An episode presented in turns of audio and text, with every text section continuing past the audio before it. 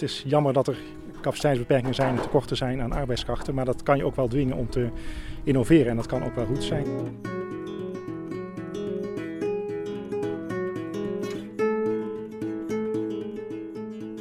Dit is Op de Bouwplaats, een podcast waarin we op zoek gaan naar ontwikkelingen in de bouw. Iedere aflevering zoeken we naar antwoorden op een bouwlocatie ergens in het land. De podcast wordt mogelijk gemaakt door Buildsite, onafhankelijk marktonderzoeksbureau voor de bouwsector. Ik ben Marielle van Tilburg en ik maak deze podcast samen met Helle Jochems. Onze tweede aflevering gaat over krapte op de arbeidsmarkt.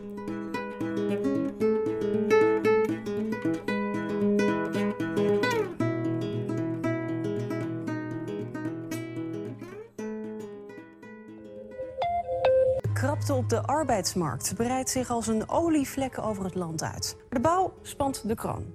Er is een schreeuwend tekort aan personeel in de bouw en dat leidt tot grote problemen. Wat laat je horen, Raymond?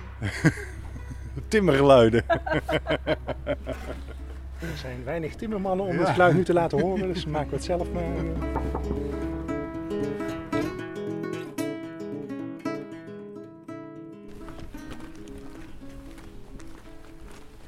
We lopen hier in Elshout. Hier in de regio zeggen ze Den Elshout. Zonder jas, maar met eh Zonder jas met helm. Met Een hele warme laarzen. Ja, veiligheidsrazen. Veel te warme laarzen. Wil jij jezelf even voorstellen? Michel van Ekert, directeur bij Buildsite. Buildsite is een eh, marktonderzoeksbureau gespecialiseerd binnen de bouwsector. We werken voornamelijk voor de toelevende industrie en allerlei aanverwante bedrijven. Dankjewel. Ja, ik ben Michiel van der Velde. Ik werk als consultant bij Buildsite. En ik ben vooral bezig ook met internationale projecten. Daar gaan we zo meteen meer over horen. Eh Raymond Nispeling, eh bouwplaatsenquêteur. Eh, ik kom daadwerkelijk op de bouw om te kijken wat er eh, op de bouw gebruikt wordt aan materialen. Kun jij vertellen waar we vandaag staan? Ja, we zijn vandaag bij bedrijf Tankers. En het is een eh prefab-bouw waar een steentje omheen gemetseld wordt. En dit is een woningbouwproject. We staan nog bij het hek. Wat valt jou hier op? Dat er drie fases zijn op de bouw. Eén bijna klaar. Eén zijn ze nog aan het metselen met isolatie. En de andere fase is, daar staat net eh, de binnenwanden staan daar eh, net.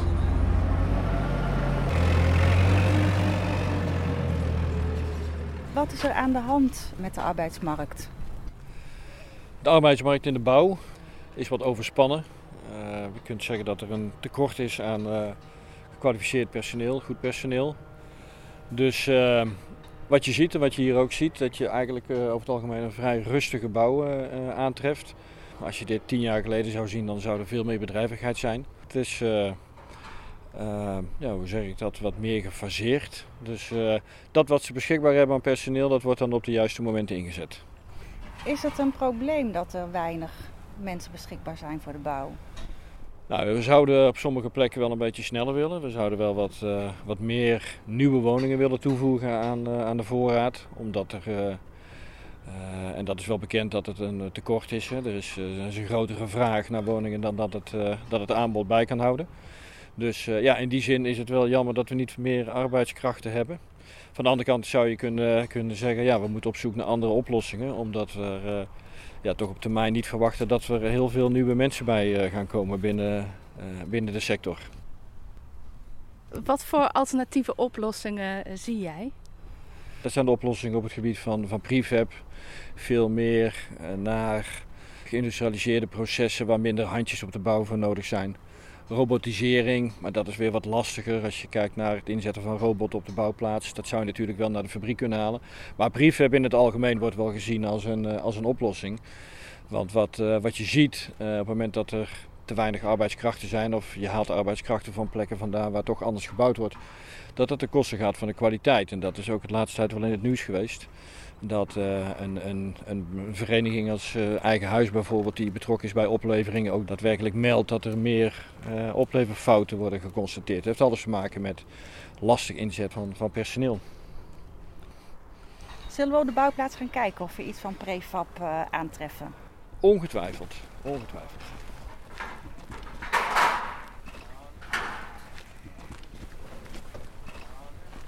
We staan hier tussen twee rijtjes. Het ene rijtje is nagenoeg uh, opgeleverd. Er wordt gemetseld. Bijzonder dat we hier een paar metselaars aan het werk zien. En de stijger wordt opgebouwd, zoals je misschien wel hoort. Raymond, hoe vaak kom je eigenlijk op een bouwplaats? Heel de dag door, vijf dagen in de week.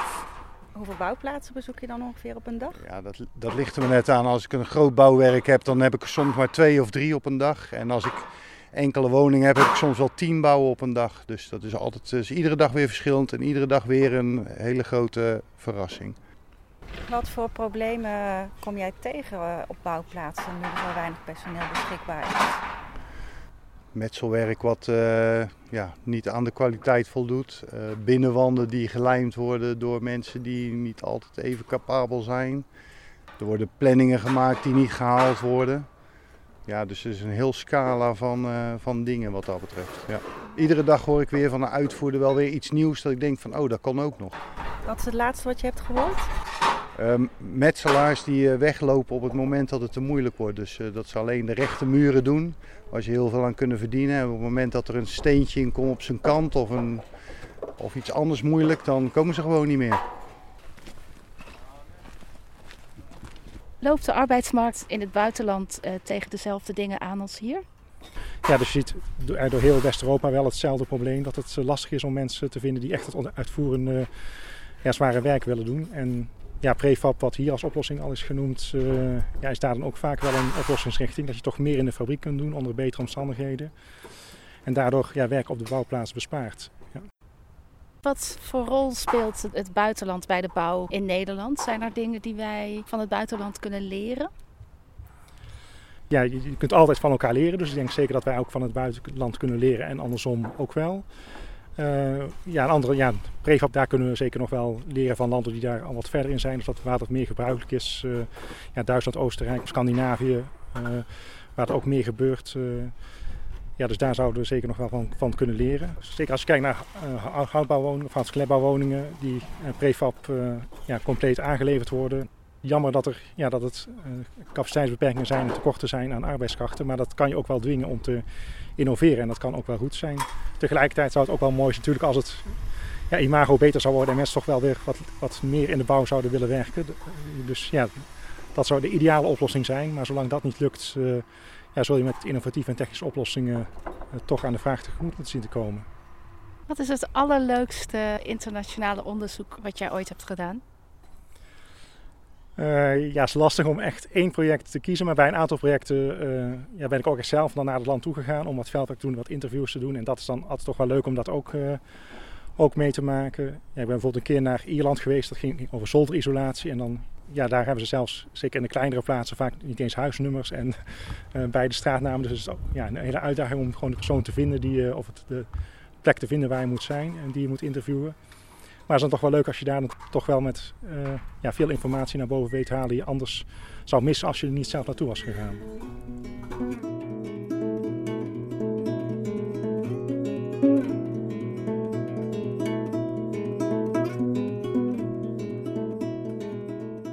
Ik ben uh, Richard Treffers, uitvoerder uh, bij Tankers Andel BV voor dit bouwproject in Elshout. En wat voor project is het? Ja, een nieuwbouwproject van 28 woningen. En daar zijn we van ja, afbouwen, nieuwbouw, alles tegelijk bezig. Voor het eerst werken wij met betonbouw. Dat gaat eigenlijk supergoed. Ja, want wat houdt dat in met prefab werk? Is hoe, waarom is het anders voor jou? Ja, wij werkten normaal altijd met uh, calisandssteen. En, uh, ja, dat, uh, en dit is gewoon weer iets nieuws. En hier hadden wij nog nooit mee gewerkt. En, ja, het, het is heel anders, veel sneller bouwen. En naar mijn inziens ook veel, veel beter. Heb je ook minder mensen nodig als je met prefab werkt? Nee, eigenlijk niet. Wij, we hebben nu wel meer mensen van ons eigen nodig. En, en eerst was het allemaal onderaannemers die de kalkstandsteen deden plaatsen. En ja, nu doen we het allemaal zelf, de betonwanden. we hebben zelf een, een kraan aangekocht voor dat werk. En, ja, en ons bevalt het heel goed eigenlijk. Wat bevalt er zo goed aan? Ja, gewoon het is zo'n een blok van zes woningen bijvoorbeeld. zit binnen, ja, binnen 2,5 weken onder de kap. En dat is toch wel heel fijn, fijn werken. Zijn jullie ook op andere projecten bezig met vernieuwing?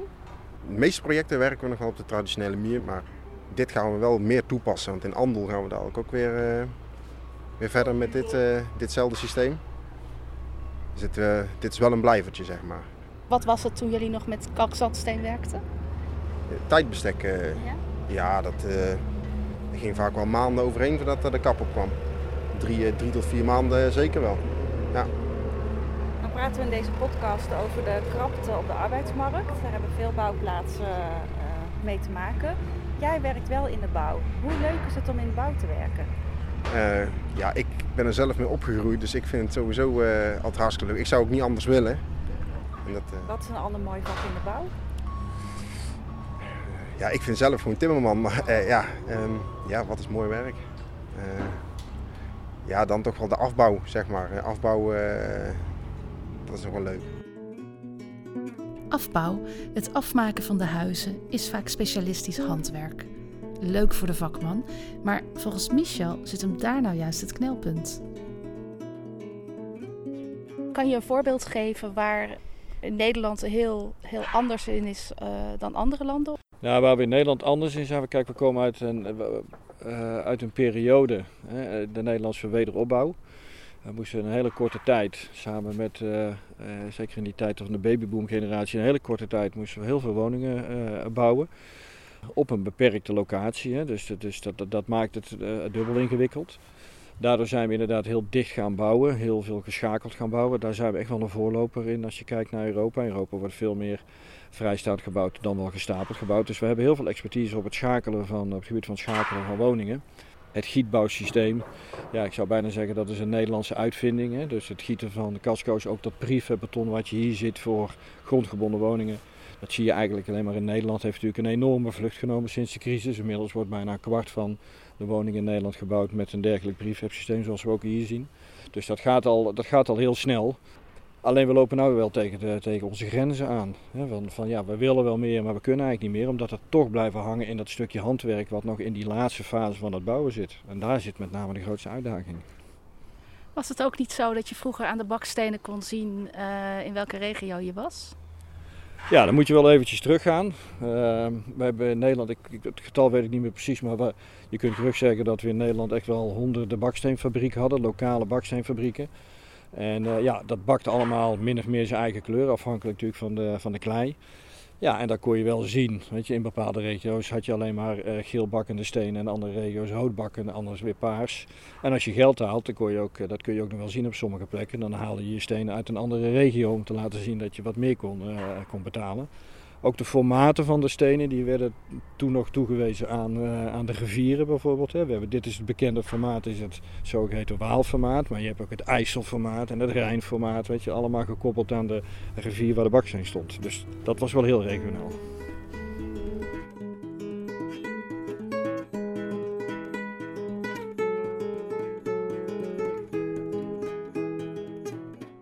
Ja. Heb jij een gouden tip voor bouwbedrijven om toch goed te kunnen werken in deze tijd van krapte? Nou ja, die tip is eigenlijk niet anders of het nou krapte is of dat het drukt is. Uh, de, de tip blijft hetzelfde. De tip blijft uh, uh, vooral veel samenwerken en de, het overleg zoeken met de industrie. Want je bent zo afhankelijk van elkaar. mogelijk zou daar nog een, een, een kans liggen. Ik denk altijd maar ja, met, met, met meer mensen weet je meer dan alleen.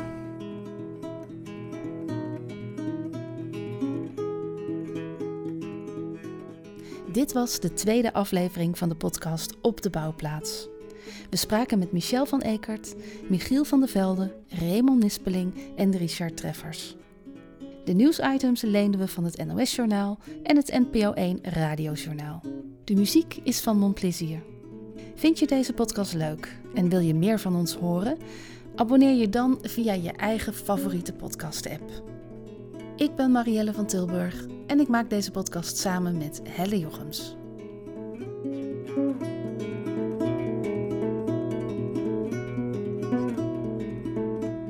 Ik zie wel een hond. Ik, ik denk dat die voor de bewaking is. Tenminste, dat hoop ik. Anders ben ik weg.